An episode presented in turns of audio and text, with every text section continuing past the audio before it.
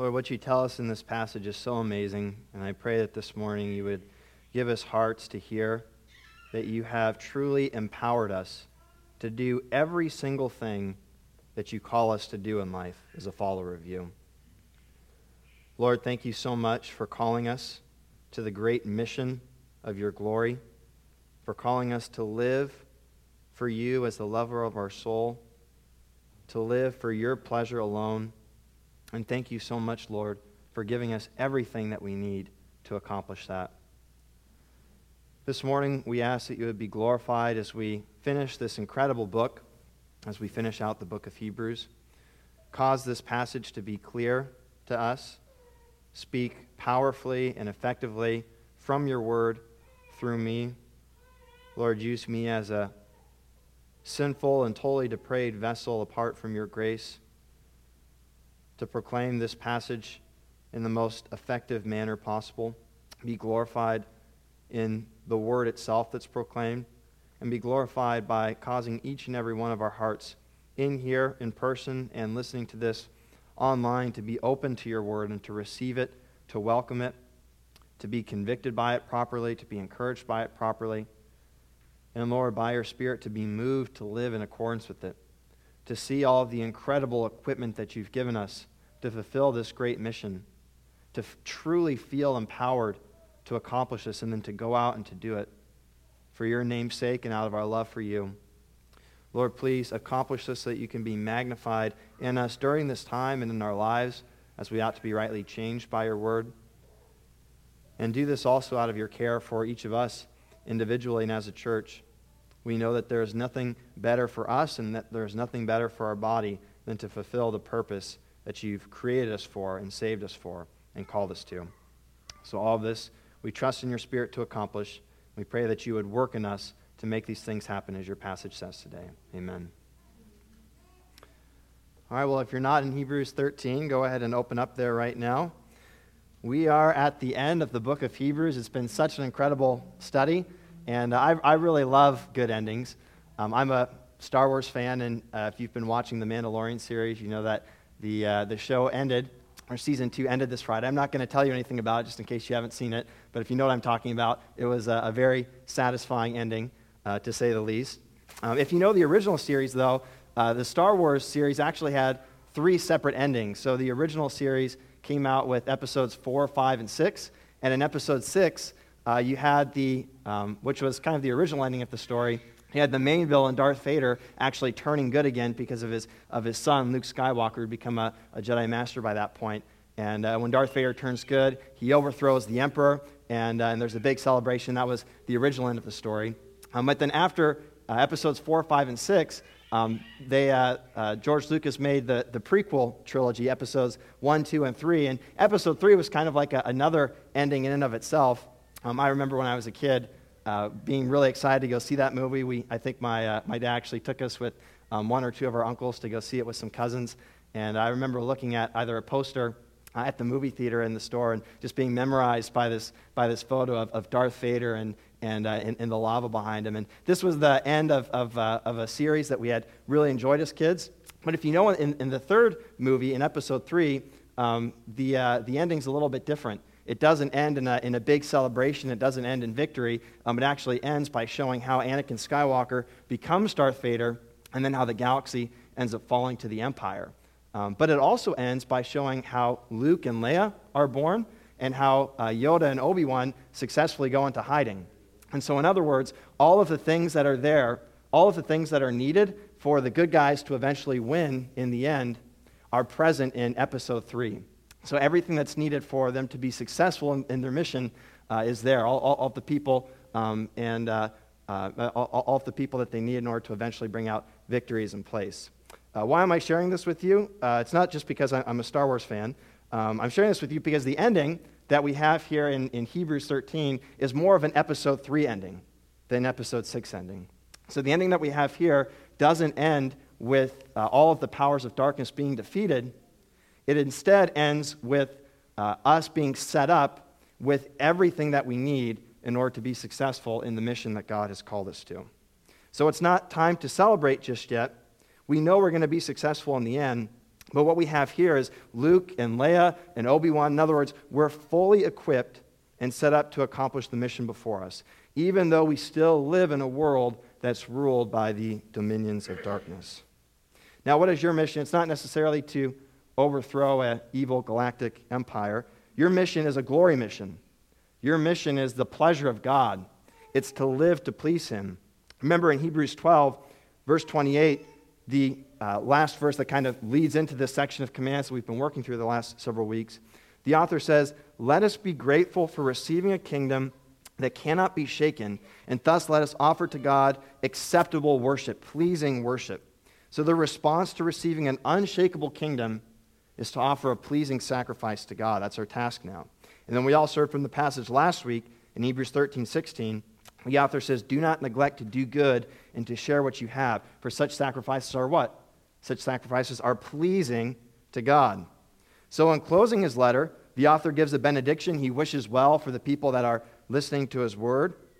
And he says in verse verses twenty and twenty-one, he says, "May the God of peace," verse twenty-one, "equip you with everything good that you may do his will, working working in us that which is what? That which is pleasing in his sight." It's the same idea, pleasing in his sight through Jesus Christ, to whom be glory forever and ever. Amen. So our mission is to please God. And here the author issues a word of blessing. He wishes for God's divine equipment on us to accomplish this task. He sends us out of the briefing room, so to speak, and he says, "May God equip you with everything that you need as you go into this battle and to carry out this mission. May He give you all that you need to do this well." Now, we know from other passages that this that this text isn't just a, a farewell blessing. Other scriptures explicitly state that this is exactly what God does for us. Um, Second Peter one three, uh, Peter says, "His divine power, God's divine power, has granted to us all things that pertain to life and godliness." So in other words, this isn't just a good wish. This is something that God actually does. God equips you with everything you need to please Him. God equips you with absolutely everything you need to please Him. And by God's grace, that's the, that's the main thing I want you to see today. I really hope that you, that you feel something during the sermon, that, that you're rightly moved. Perhaps for the first time, I hope that you feel truly and deeply empowered to do everything that God has called you to. He's called us to do a lot in this book. He calls us to do even more things in His Word. But the good news is that He's empowered you and equipped you with absolutely everything you need to do it. And so we're going to look at two points today. First, the equipper, and second, the equipment. Who is it that equips you, and what exactly does He equip you with? So let's look first at the uh, equipper, point one. Uh, you can turn your attention to verse twenty with me. There's a... Uh, There's a great line in the second Batman movie with Christian Bale, uh, The Dark Knight, where in the beginning a group of wannabe Batman are trying to fight crime, um, and then the real Batman shows up and he ends up subduing the bad guys, and he later ties up all the wannabe Batmans too. And uh, as he's getting into his Batmobile, uh, the wannabe Batmans ask him, um, you know, what, what makes you different than us? And, and as Batman's climbing into the car, he says, "I don't wear hockey pads," right? In other words, Um, I've got the, the, the right stuff to do this. You're, you're not cut out for this work. You're not equipped for this work. Um, I didn't get my uh, I didn't get my gear from Amazon Prime or Walmart, right? Mine came from uh, from the Applied Sciences Division at Wayne Enterprise.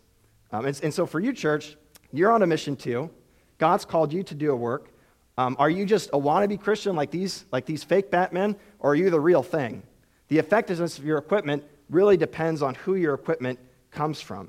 Um, so where did your equipment come from? Who, who's your supplier? Um, who gives you the gear to carry out this work that you're called to? Let me introduce you to your, your, your equipper. Um, look at verse twenty with me. The author of Hebrews says, "May the God of peace, who brought again from the dead our Lord Jesus, the great shepherd of the sheep, by the blood of the eternal covenant, equip you." That's who equips you. It's not Lucius Fox, Batman's armorer. His name is Yahweh. Verse twenty calls Him the God of peace. He's the God who gives peace. He's the source of it. God has a patent on it. Peace is designed by God Himself. It's, it's uh, formed by His very character and nature. It finds its blueprint in Him. And He's the God of the highest quality of peace. So this isn't the, the cheap stuff that breaks easily. We're not talking about peace as in a state of mental tranquility or the absence of conflict between men. What we're talking about here is peace in terms of whole man salvation, true salvation of body and soul, restoration of everything that we as human beings were created and designed to be. First Thessalonians five twenty-three echoes this truth. Paul says, "May the God of peace himself sanctify you completely, and may your whole spirit and soul and body be kept blameless at the coming of our Lord Jesus Christ." We're talking here about the salvation of the whole man, body and soul, completely restored to all that we're meant to be. Now, the prototype of this peace is available. In a sense, we have this peace already, and we see that this peace manifest, was fully manifest in Christ's resurrection. He was completely restored physically and spiritually. We get a taste of that now. We experience the spiritual reality now. Um, but that spiritual reality and what we see in Christ is even more so a greater promise of the peace that's to come. That peace will culminate in the end of time when we're fully restored and all things are restored to the way we're meant to be. That's the type of peace um, that, uh, that we see the author talking about here. Now let's look more about how your equiper is described. It says in verse twenty, if you look there again, that he is the God of peace who brought again from the dead our Lord Jesus, the great shepherd of the sheep, by the blood of the eternal covenant. It wasn't too long ago when we were in Exodus, so I hope that this story is still fresh on your mind. Um, remember when uh, we uh, studied Moses crossing the Red Sea with the Israelites? Um, where they, uh, the Egyptians, after God had struck them with ten plagues, and eventually he brings the Israelites out of Egypt.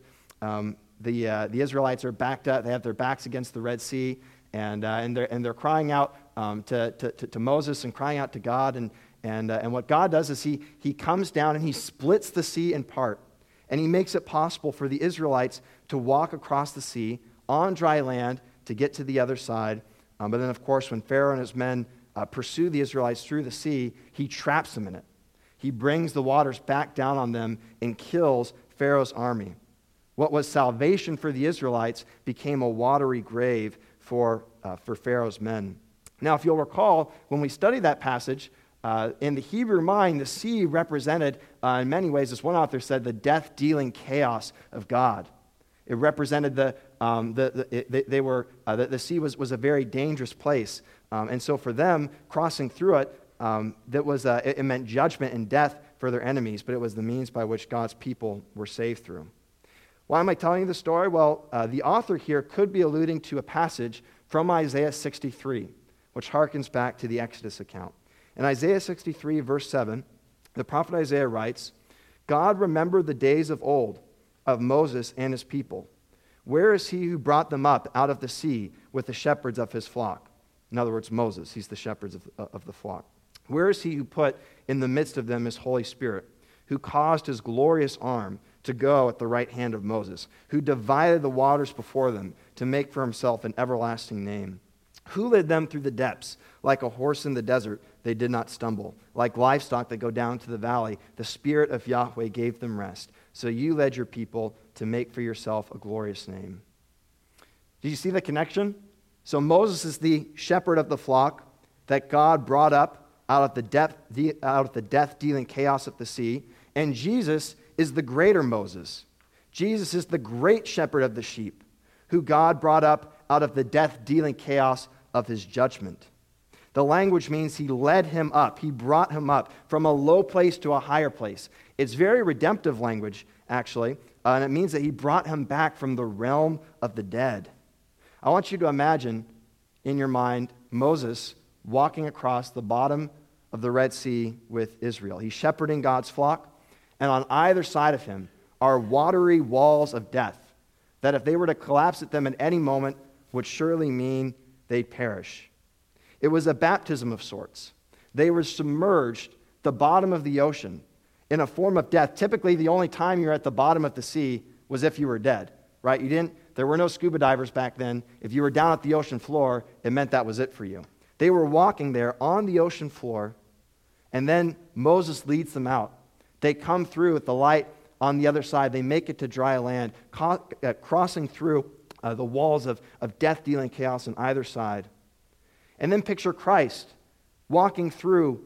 Uh, he's the great ultimate shepherd of God's people, and as he's walking through, he is actually buried and drowned under the wrath of God on the cross. That he is actually submerged in the grave. But as he's buried in the grave, God brings him out. Just as he brought Moses out through the sea, he brings Christ out of the grave. He breaks the seal that the guards have put on the tomb, and the rock is rolled away, and Christ is let out of the waters of judgment of God. But notice that in Isaiah sixty-three, the passage that our author's alluding to, it's not just Moses that's in view. It's not just one man, in other words, walking across the bottom of the sea. It's Moses leading out a flock of people. It's Moses leading out the Israelites across the sea. And as Moses led his flock through the sea, so too does the Lord Jesus lead his flock through the depths of death. Jesus here is described as the great shepherd. I hope this imagery doesn't escape us. I want you to picture Jesus standing there in a field surrounded by his flock, surrounded by his people. See him providing his flock with food and rest. See him making them lie down in green pastures.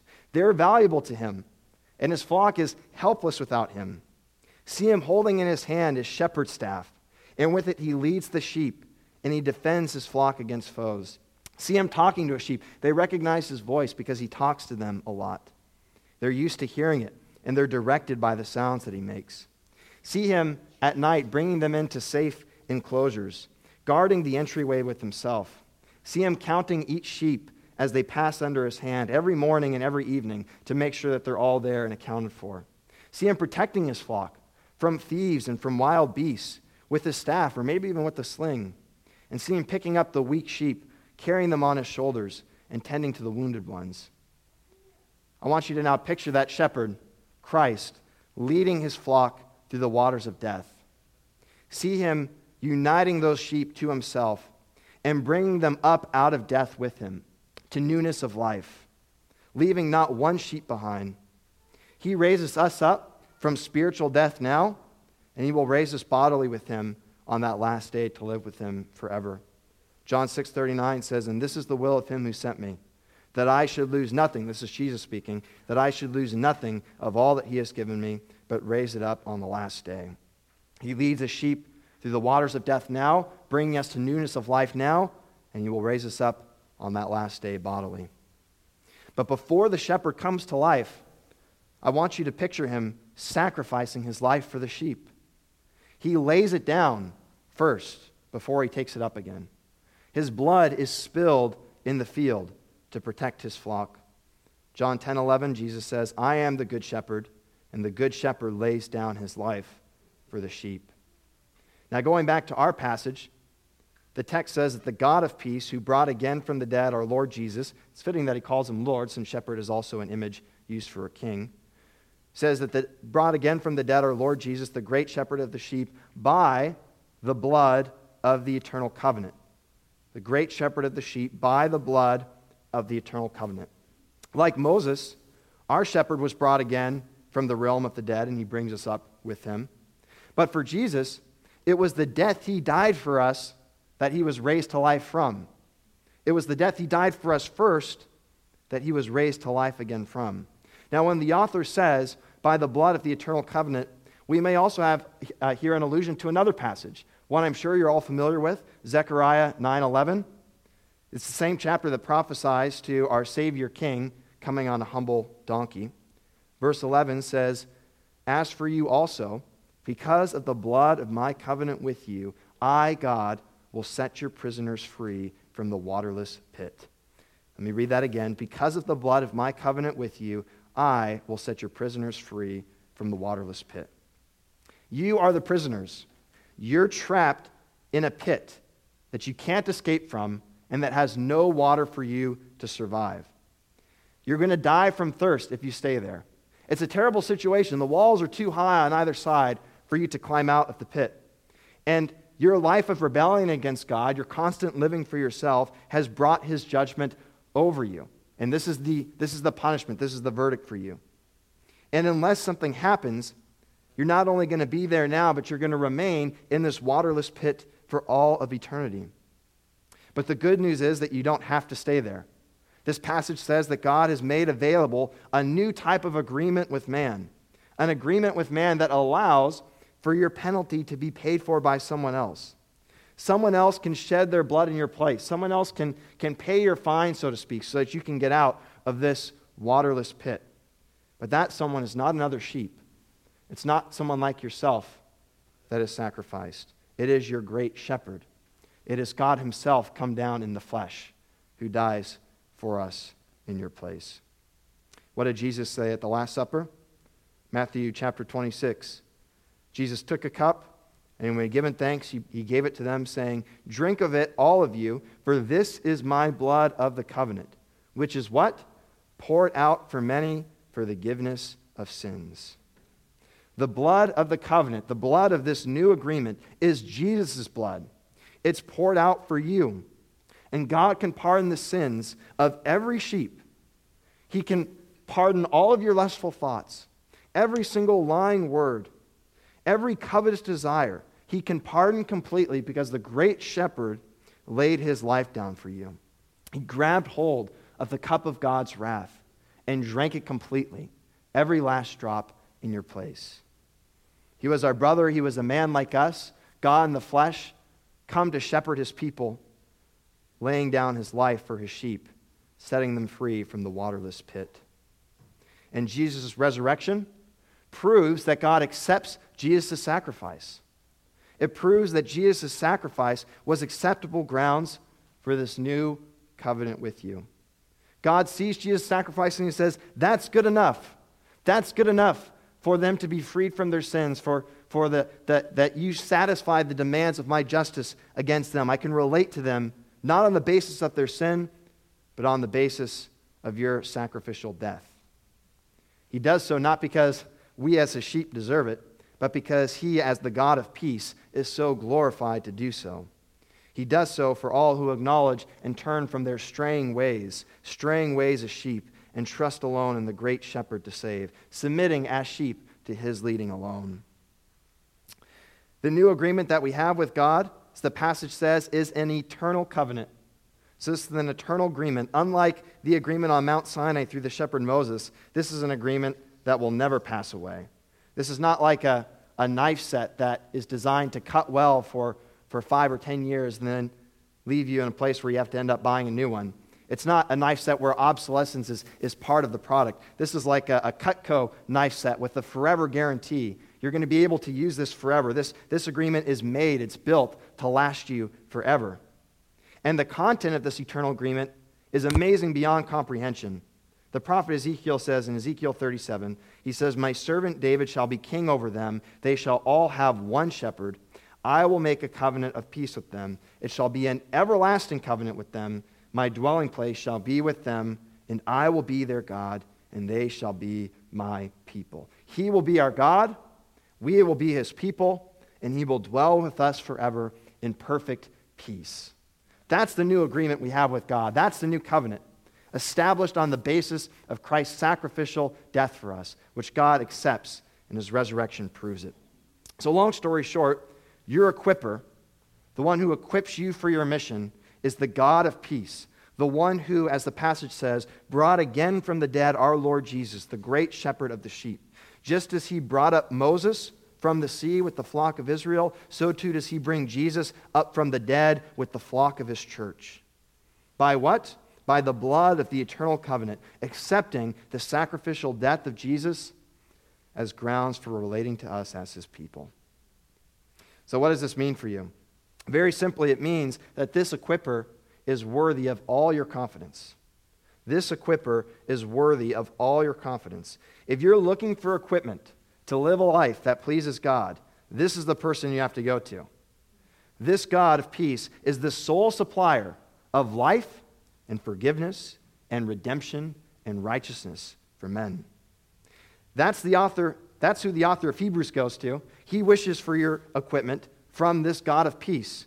And it's the same person that we must go to as well.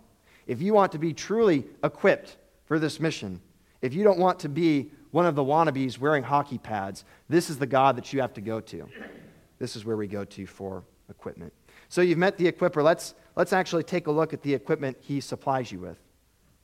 Second point, the equipment. In the first Batman movie, Bruce Wayne goes to, to Lucius Fox at Wayne Enterprises, uh, which is where Batman gets his, his gear from.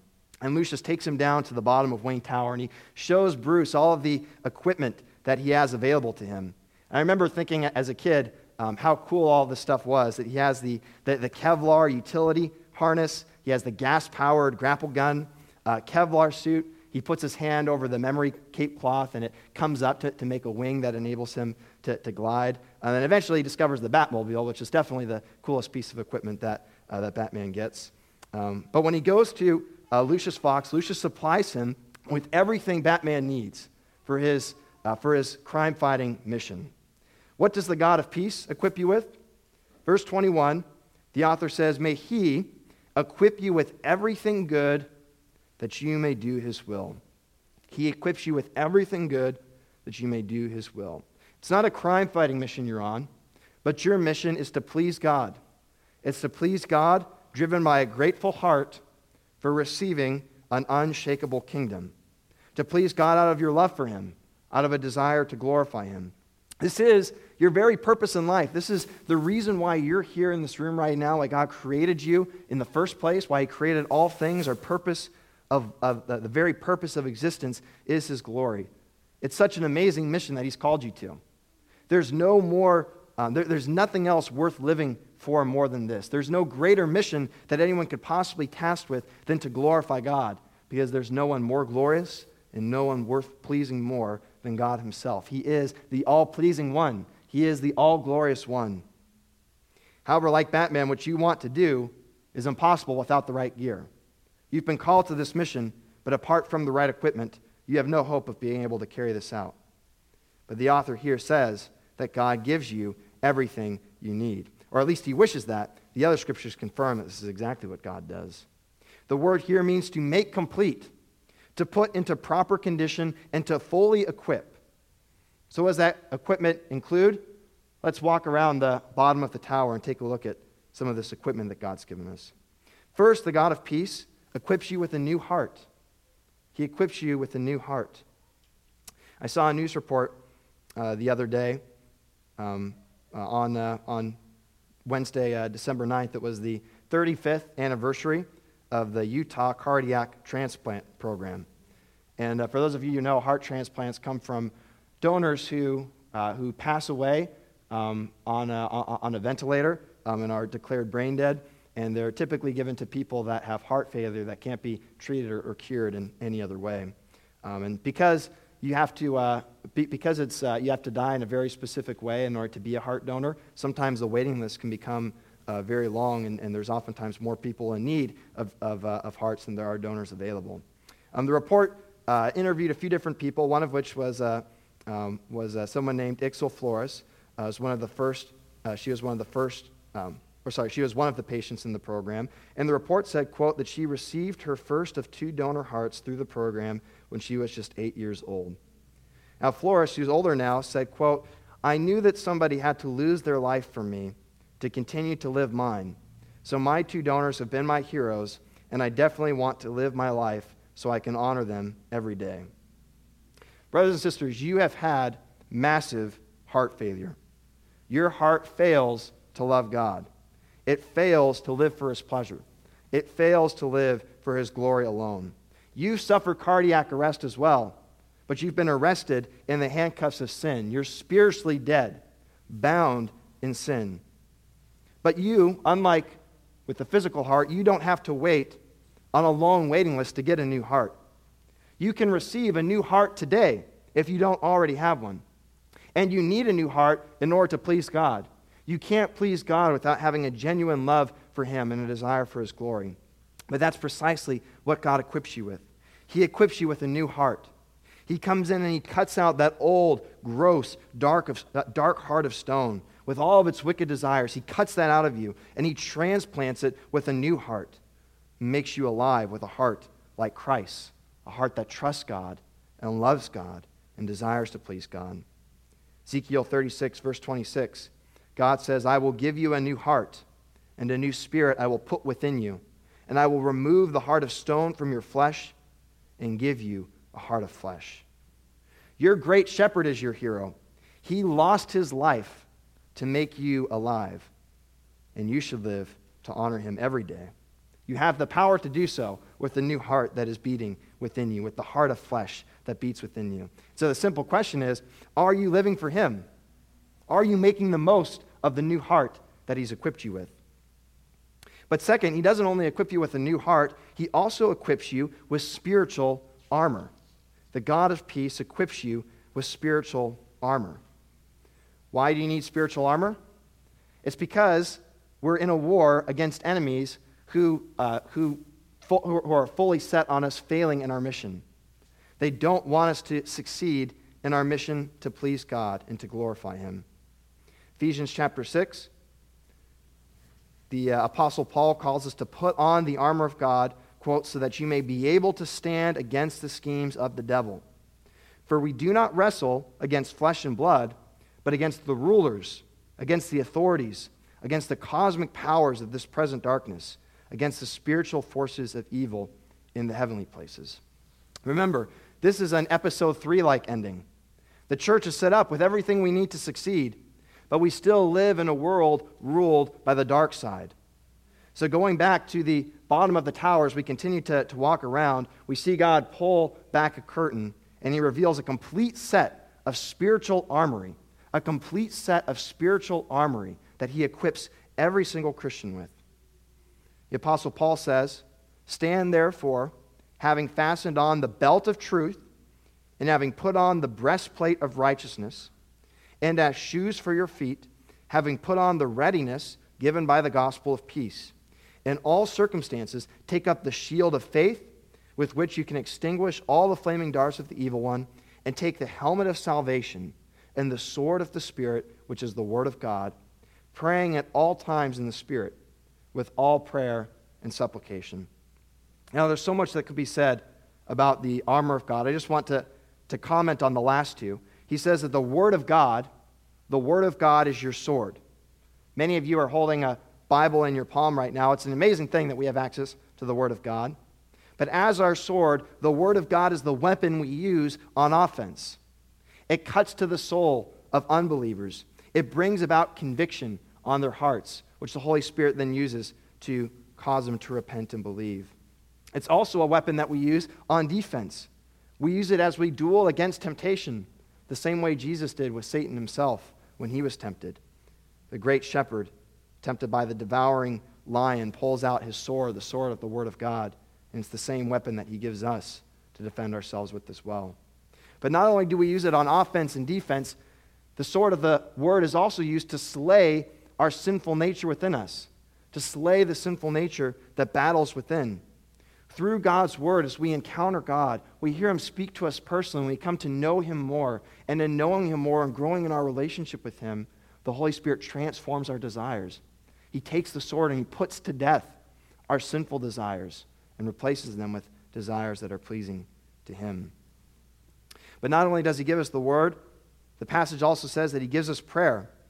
And prayer is something that the author of Hebrews picks up on here in this, in our text from chapter thirteen today. The author of Hebrews actually requests that this incredible gift be exercised for his own sake.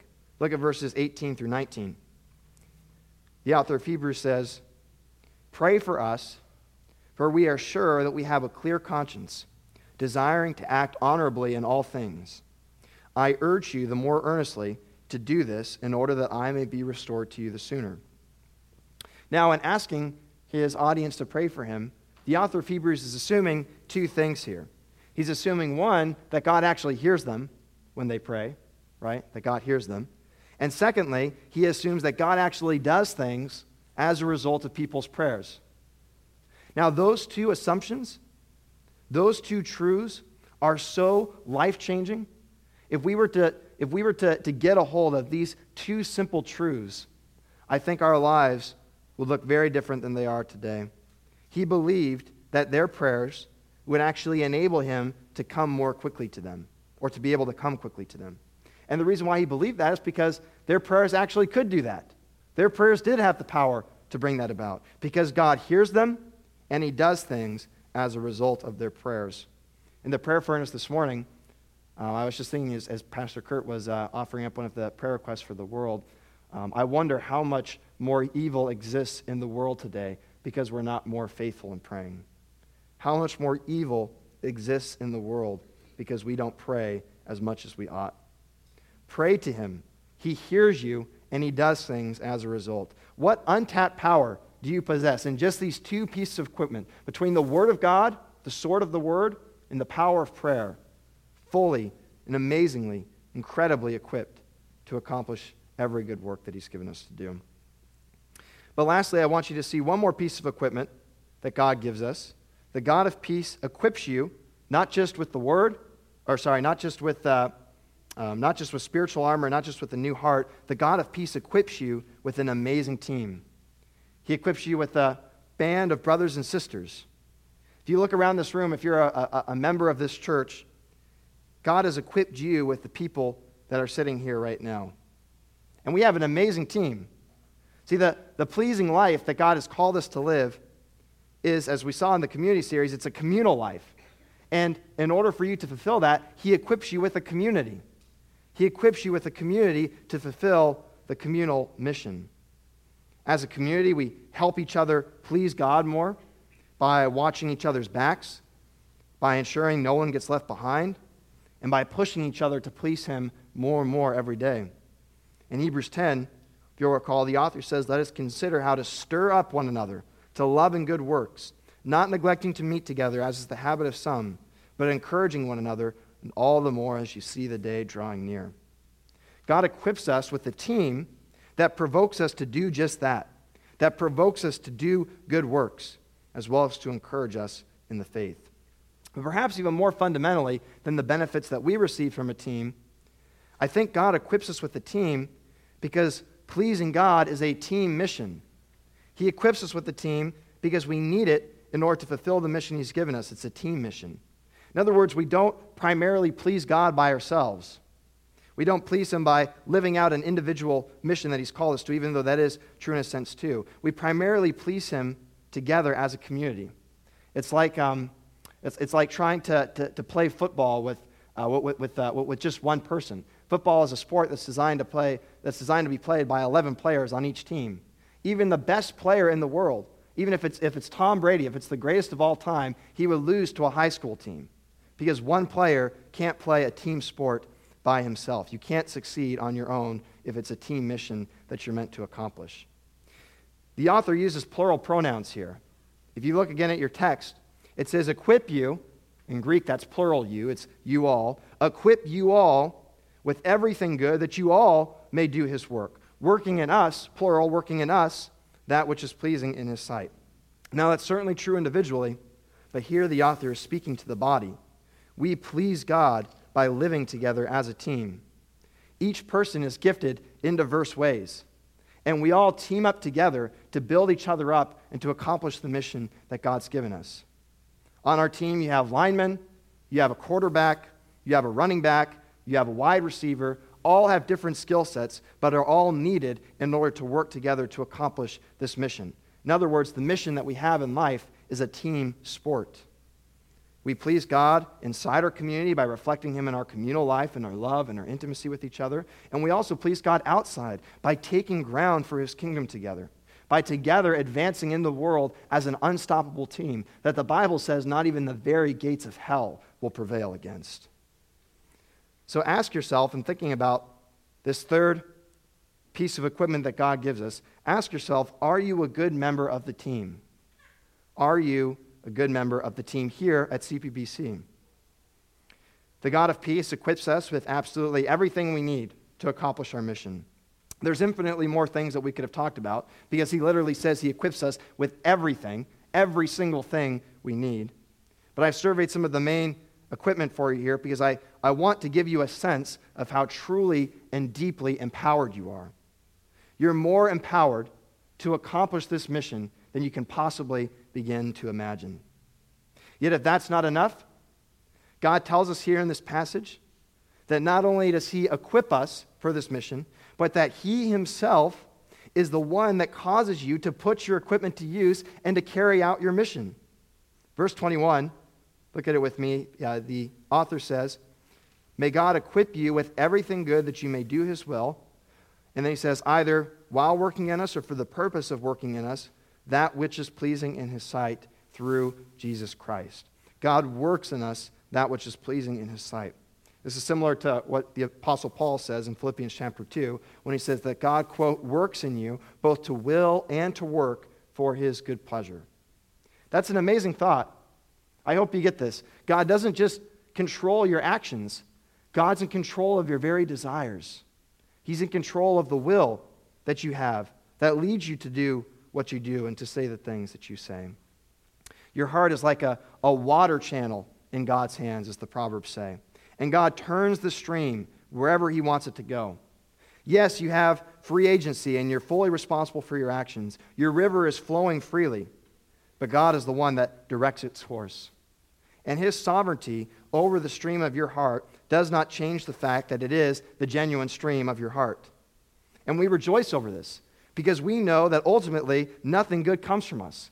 Only sin comes from our hearts apart from God's grace. All goodness comes from God working in us by his grace, causing us to act as we do, turning our stream in the most pleasing direction to him. And so he deserves all of the glory for it. Now, this specifically in the Bible is the work of the Holy Spirit. I quoted to you earlier from Ezekiel thirty-six, um, where uh, the prophet talks about us receiving new hearts. And the next verse, God says in verse twenty-seven, I will put my spirit within you and cause you to walk in my statutes and be careful to obey my rules.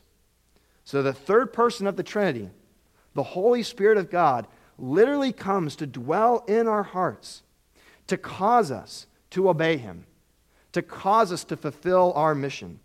He's equipped us with everything we need, and he comes into our lives to cause us to put it to use. The Holy Spirit is like the, the hands of God that turns the stream. He's the one that directs the course of our heart and our life. How does the Spirit do this in us? How does he work in us? Verse twenty-one says that he works in us that which is pleasing in his sight through Jesus Christ. He does it through Jesus Christ, through the great shepherd. The Holy Spirit applies the saving work of Christ to you. He unites you to Jesus so that your old self can be put to death through Jesus' death and so that you can walk in newness of life through Jesus' life. It's through union in Christ that the Spirit causes us to be pleasing to God, that he works in us that which is pleasing to God. So in light of this, how should we how should we live then? Well, as you've probably heard me quote many times from the pulpit, it's a, it's a famous quote. I think I don't know exactly who it comes from, someone famous. Our mode of operation is simple. We are called to act as if the mission that God's given us to please him fully depends on us. We act as if the mission fully depends on us, but at the same time, we know that it fully depends on him. We act as if it fully depends on us, but at the same time we know that it is him working in us that which is pleasing to his sight. So we are divinely equipped for our mission, both in the equipment that we've received, new hearts, spiritual armor, an amazing team, and in the Holy Spirit causing us to put those things to use. What that means for you, brothers and sisters, is that no matter how hard your struggle is right now, that no matter how deeply entrenched your sin of lust is, or your anxiety is, or your fear of man is, or your selfishness, or your impatience, or your lack of discipline, no matter how entrenched those things are in your life, the Bible says that those things can be overcome in Christ. God has equipped you with everything you need to please him. Every single one of those things can be defeated, and in a sense, they already have been through Christ. This also means that no matter how discouraged you can be, you can be encouraged because you know that God has fully equipped you to do all that is pleasing to you. It means that no matter how many times you've been hurt by people close to you, you can continue to be open and lovingly pour into others. It means that no matter what the consequences are of obedience in this life, that you can be faithful. No matter how scared you are to share the gospel, you can speak boldly and open your mouth. No matter how thick the darkness is in the world, you can crush it with the light.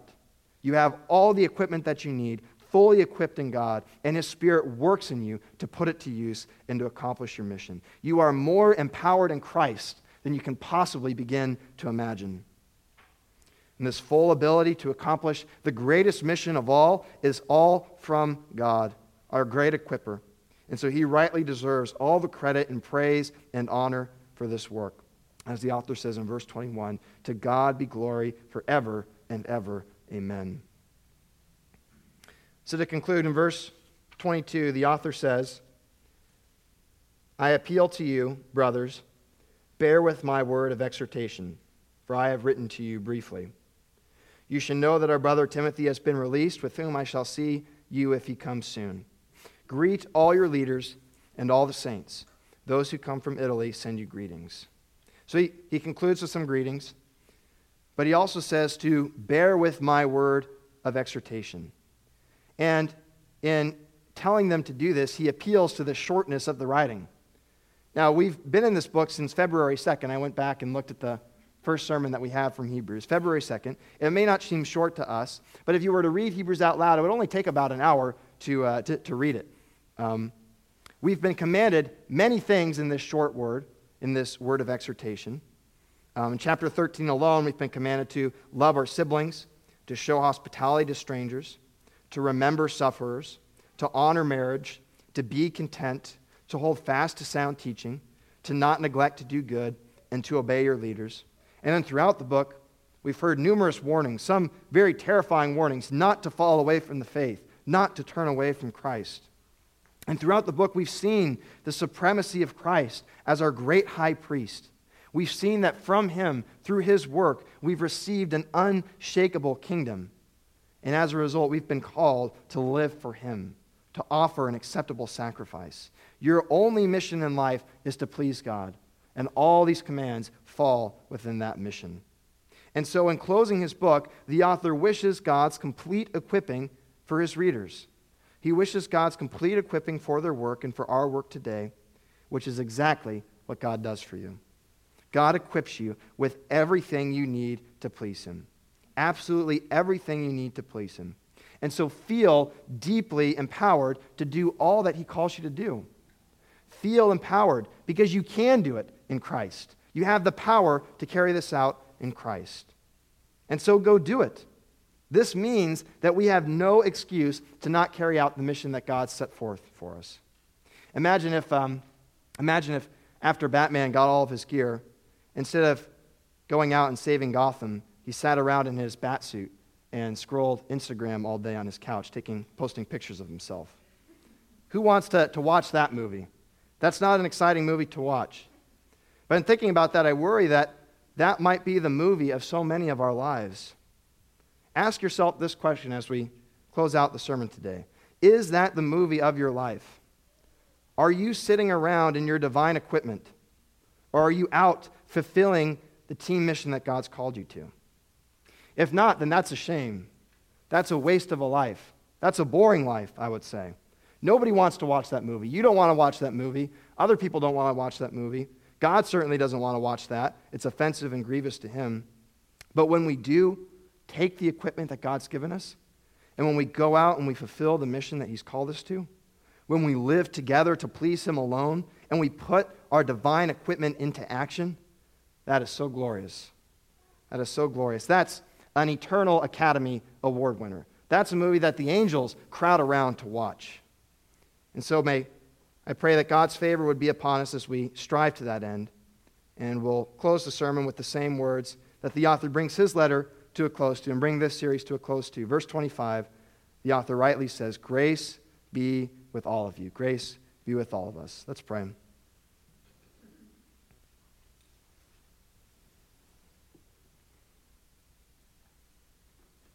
Lord, it is only by your grace that we have received the equipment we have, and that you by your Spirit work in us that which is pleasing to your sight.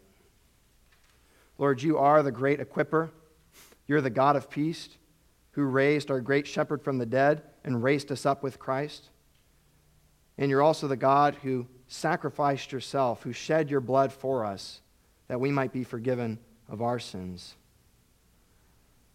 Lord, you as the God of peace has equipped us with everything that we need to carry out this mission. You've given us new hearts. You've given us spiritual armor. You've given us an amazing team. And by your Holy Spirit, you work in us that which is pleasing to your sight. You cause us and you move us, directing the stream of our heart to put into use, to put to action the incredible equipment that you've blessed us with in Christ.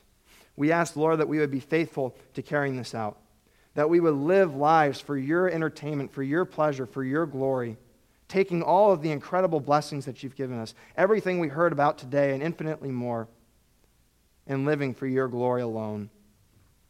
Lord, please cause us to take to heart all that we've heard from this incredible book, to see all of the commands that you have spelled out for us as well as the warnings, and to feel empowered today by your Spirit to live those things out, to recognize that you have given us everything we need and that you cause us by your Spirit to rightly use it.